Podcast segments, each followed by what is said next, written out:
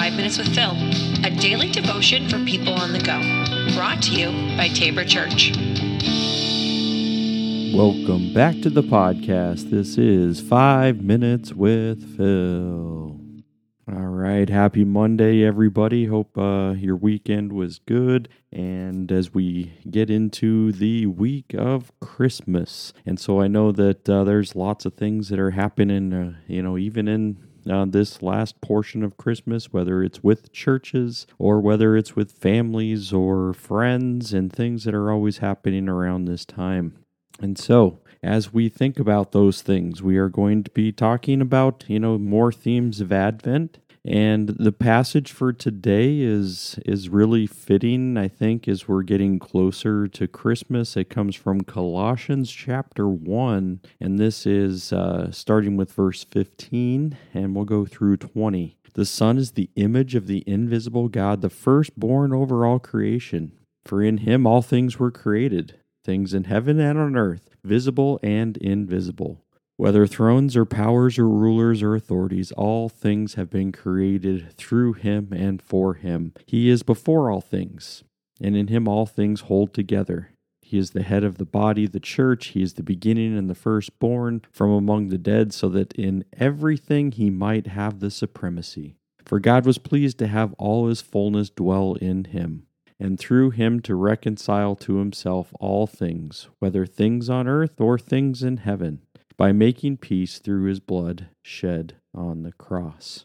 Now, here's uh, some interesting notes about that passage that um, it's it's kind of believed that this was somewhat of it was taken from a poem that uh, a lot of the the early church and the believers there had kind of come up with this poetry to really talk about Jesus the the object right the perfecter of our faith. And as they were thinking about Jesus and they were they they put together this this little poem. And so if it's it's very similar if you're looking at um, some of the creeds of the church and this is where I've I've seen these passages also. So the creeds of the church were you know things, and, and lots of them have different dates and different spots. Um, in in our faith tradition, uh, we we use three primary uh, creeds. So we use the uh, Apostles' Creed, the Nicene Creed, and um, very very slimly the Athanasian Creed. And there you know, we have also, you could say it's poetry. Uh, it doesn't necessarily rhyme, but there are parts of it that is that it flows. And so even if it's not poetry, it could it's something that the church has been using for a long time to be able to just convey the things of Jesus. So it just so happens that maybe Paul also put this little section into Colossians to be able to talk about Jesus. Now, why is this a, an, an, an Advent passage? And really, what it comes down to is what we see in the infant, in the baby, right, of Jesus, is still the fullness of God. So Jesus is the image of God. I mean, so if you're looking at this word image, it really is like the likeness, the meaning God is revealed in Jesus it's significant because it's not it's it's really trying to get to this foundational piece about the divinity of Christ.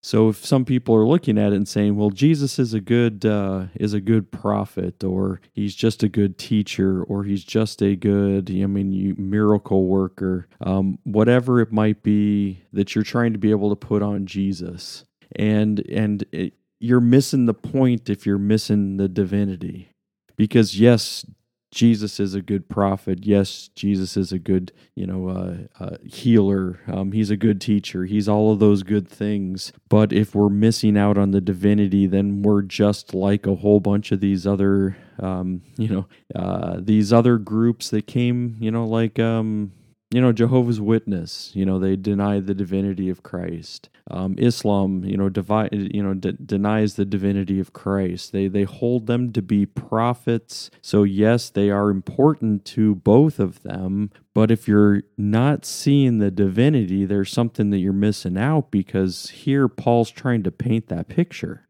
And even when we see it right jesus as an infant still carries the fullness of God.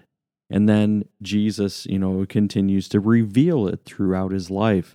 So Colossians also says that Jesus is the firstborn, right? And you're like, but but wait a second, firstborn, you know, G, you know, what does that mean? Because Jesus, you know, Jesus was was always, right? And because if Jesus is God, then God always was.